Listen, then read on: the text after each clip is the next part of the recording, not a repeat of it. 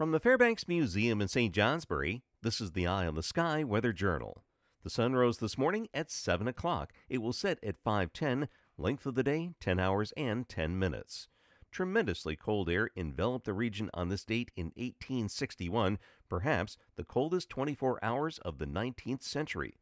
Temperatures fell throughout the 7th, bottoming out on the morning of the 8th at 32 below zero in Burlington, minus 36 in Craftsbury, and 40 below zero in Lunenburg. In Hanover, New Hampshire, the temperature fell from 37 degrees on the afternoon of the 7th to 32 below zero the next morning, a drop of 69 degrees in 18 hours. As we saw last Friday and Saturday, temperatures can really go through some extremes this time of year, but not today. Temperatures will be in the 30s to near 40, increasing amounts of sun south of the Adirondacks and Route 2, periods of clouds lingering north. I'm meteorologist Mark Breen with an eye on the sky.